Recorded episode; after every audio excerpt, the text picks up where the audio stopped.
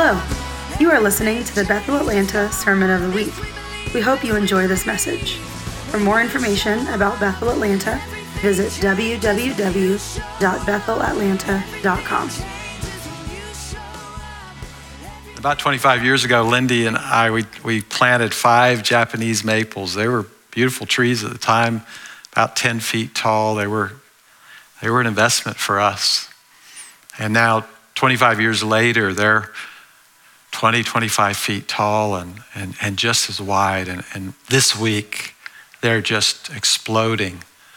And in a few weeks, when the petals start falling, it'll be like that dream. They just become a carpet on the ground. And so, you know, this Easter feels so different. I, I don't know if there's any time in our lifetime when church hasn't been meeting together. And church at Bethel Atlanta is pretty special on Easter. We've always dressed up. We're a pretty casual church, but that's a day where we dress up and the ladies wear hats and all the little girls are wearing their dresses and it's uh, we've had balloons and i remember we would just have helium balloons everywhere in our old ABC building. And then six months later, you'd still see some pop balloons hanging in the lights and remember Easter.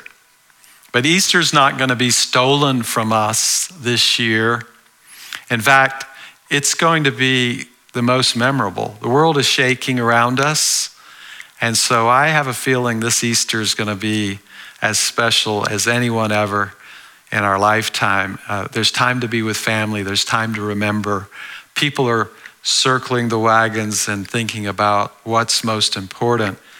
And so Easter's not stolen, it's going to be the most memorable. And I wanted to share today about the passion of Jesus, the time walking up to the cross. We're going to leave the resurrection for next week, and, and, uh, but there's beauty in this half of our salvation. There's beauty in this piece. And what Jesus did on the cross wasn't an afterthought, it was his assignment before the foundation of the world. God wasn't caught by surprise when Adam and Eve sinned. Uh, he didn't come up with a plan B. It's not an oops plan. Jesus knew why he came, what his assignment was. It was clear. And the story of our Lord and Savior is such a beautiful one. The way the Holy Spirit hovered over the matrix of the Virgin Mary and Jesus born, fully God, fully man. Fully God by the Holy Spirit, fully man, the Virgin Mary representing mankind. Not part, not half and half, but fully God, fully man. And the story just weaves together so beautifully because, uh, as we know, uh, Adam put sin into the very nature of mankind, and all of us have sinned and fall short of the glory of God. All of us have uh, been enemies of God. We, um, you know, we sin because we're sinners. We're not sinners because we sin. I know it sounds like a trite phrase, but it's actually theologically important. Uh, that is in our bloodline. There was actually a, a virus in the bloodline of Adam. And, and because of that, uh, even the, the little five year old girl, so precious, but there's a sin nature there. The, the most hardened criminal, there's a sin nature there. And we've been separated, even enemies of God by that. And yet, God came in this unique way.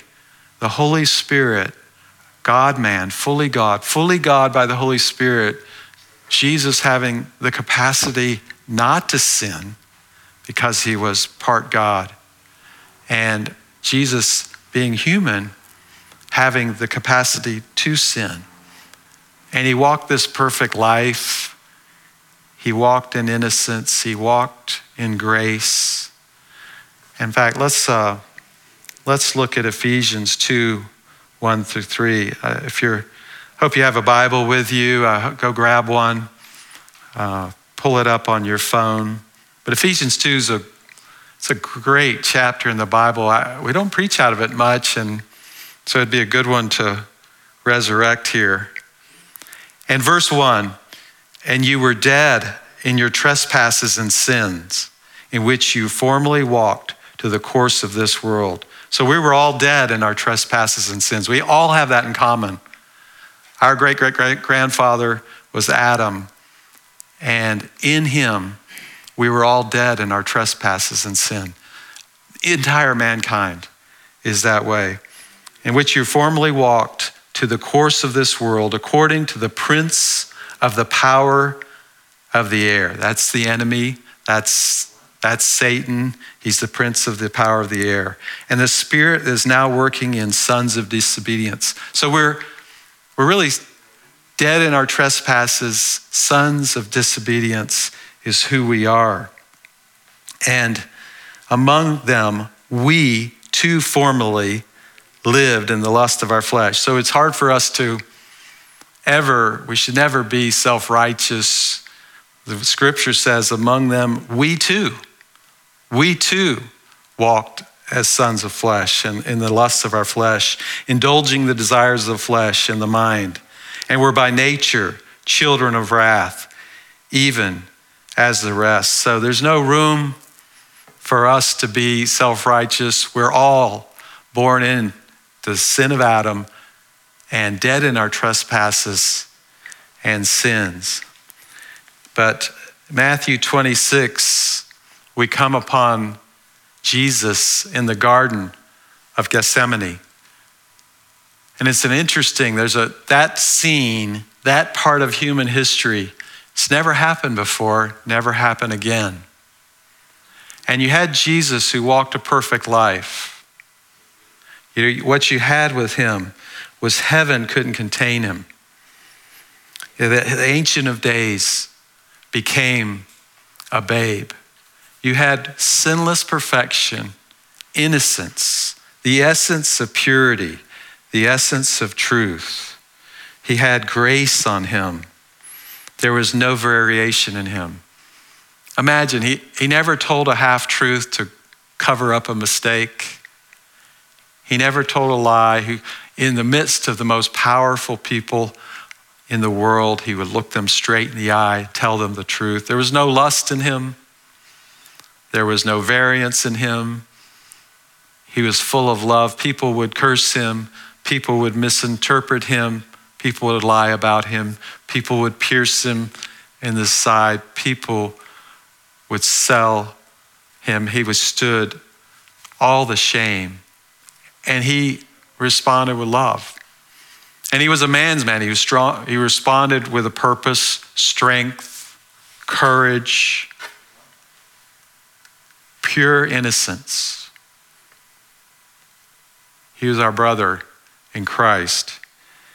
He was the essence of purity, holiness. He was undefiled.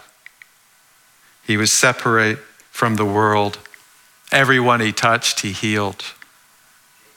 He walked a perfect life. And in the Garden of Gethsemane, he took a cup.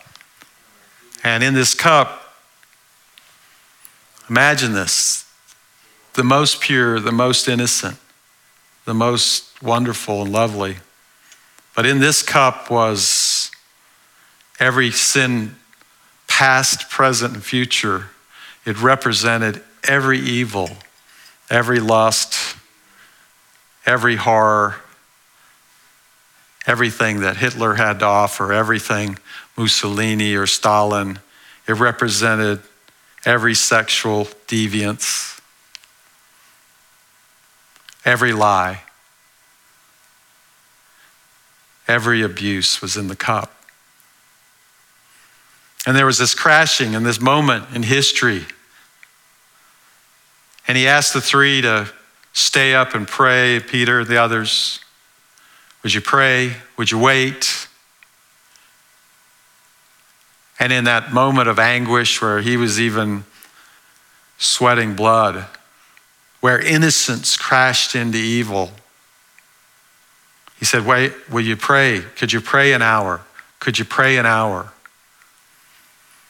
And those three representing the church were asleep. And I wonder, even in an hour today where the Lord needs the church to be alive and awake and full of prayer, it's not our day to be asleep.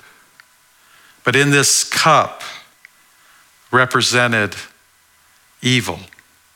And Jesus, anguishing on his knees in the garden, took on the cup.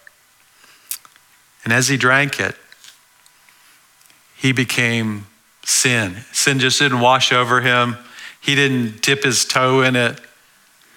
He literally drank it, and it represented him becoming sin. It says in 2 Corinthians 5:21 that he actually became sin. He, he became he became a curse so that we wouldn't have to be cursed. He became sin so that we could live free of sin. He became shame so that we wouldn't have to have shame. He became, he died, he became death so that our spirit man would not have to ever die. This is the beautiful message of the cross this is the beautiful message prior to resurrection. He became our shame, He became sin. And I've just, uh, for the last few weeks, I've just had this garden, this cup on my mind. And normally I would uh, love to preach the Easter message, but I've just had this cup in my thought process, and I'm finding the beauty of it, the the actual um, grace of it. I'm, I, am catching myself, the feel, having just a sense of what it feels like. And the gift, the premeditated actual gift that he came. And so we're living in a world where that's being shaken more than ever. And I think that's our opportunity to be for this to be the best Easter because around us the world is shaking. And some of us have felt shaken, either financially and jobs have been lost. People we know have been infected. Every day there's uncertainty, and we're watching news, and the, the news last, last week has been bad. Every day has been bad news. And it's okay if we've been shaken. It's okay if we've been discouraged. It's okay like Lindy was sharing her dream, like I, I was dealing with some fear. It's okay. But we are also the ones that heaven is rolling into our hearts. And as I shared a couple Sundays ago, that it's a divine reset. It's a time to gaze upon the Lord. It's also a time to seek first the kingdom it's a time to be reminded of the scripture that we, we actually can be seated in heavenly places. Heaven can be rolling into our hearts. And so when the world is shaking, it's our time to remember that we've put on eternity, that we've been bought with a price, that someone took on death and shame and sin on our behalf. If you turn to 2 Corinthians 4:17. It's a beautiful verse. 2 Corinthians 4:17. It's the last uh, second to last verse. For momentary light affliction it is producing for us an eternal weight of glory far beyond all comparison. Momentary light affliction. And while we look not at the things which are seen, but at the things which are not seen. For the things which are seen are temporal, but the things which are not seen are eternal. You know, Apostle Paul, we've been talking about him, how he how he was shipwrecked three times, beaten 39 lashes five times, and the laundry list of things he endured just went on and on. So he's earned the right to see to say, I'm going to live in the eternal and not in the temporary. He's earned the right to say these temporary light afflictions. And it's our day. It's our day to shine. It's our day to live from an eternal perspective. The world's shaking and it's looking for us to be carriers of hope. The world is shaking and it's looking for us to be the ones who have an eternal perspective. It's looking for us. Jesus, Paul, Paul said, to live is Christ, but to die is gain. Will we be the ones in this moment who carry hope, who carry peace, who carry the Christ one? He is our peace. He's the one. And I just catch myself when I'm my head gets down or I get uh, discouraged or I think things aren't going the way that they should. So we lift up our heads, O you gates, and be ye lifted up. We seek first the kingdom. We set our gaze upon him. And we're the eternal ones. We're of a different kingdom our song, if it's true, if for the mature ones in Christ who just know Him, where that faith has gone beyond tradition, beyond being family. Hey, I, am from the South, I go to church. Hey, I've read my Bible, I, I said a prayer at youth camp. For the ones who've gone beyond that, where they've actually know Him, he says, My sheep hear my voice, where we experience him. More than just knowing him through the word, which is good, just knowing him through the tradition of our churches, which is good, just knowing him because our parents knew him, which is great. But this is the season when the, you know, the feet are hitting the floor, where the truth is coming out. Uh, it's okay to get shaken, but we're the eternal ones. there's this, this rock song I love. We go to war with the brothers we trust. There ain't no stopping us. Ain't no stopping us. And I, that's the day in which we're living. These momentary afflictions are like, they're like a, a little black feather. But the eternity that we live in, the grace that's been given to us, the, the story of the resurrected Christ and the Christ that loved us so much to die for us. That's a 2,000 pound rhino in our midst, the weight of that compared to a little black feather. And let me take you to Ephesians 2 8. This is a verse that um, I don't know why we don't see it as much, but when I was in college, just everybody knew this verse and quoted this verse all the time. And even before that, verse 4 But God, being rich in mercy because of his great love for which he loved us, even when he, we were dead in our transgressions, made us alive together with Christ.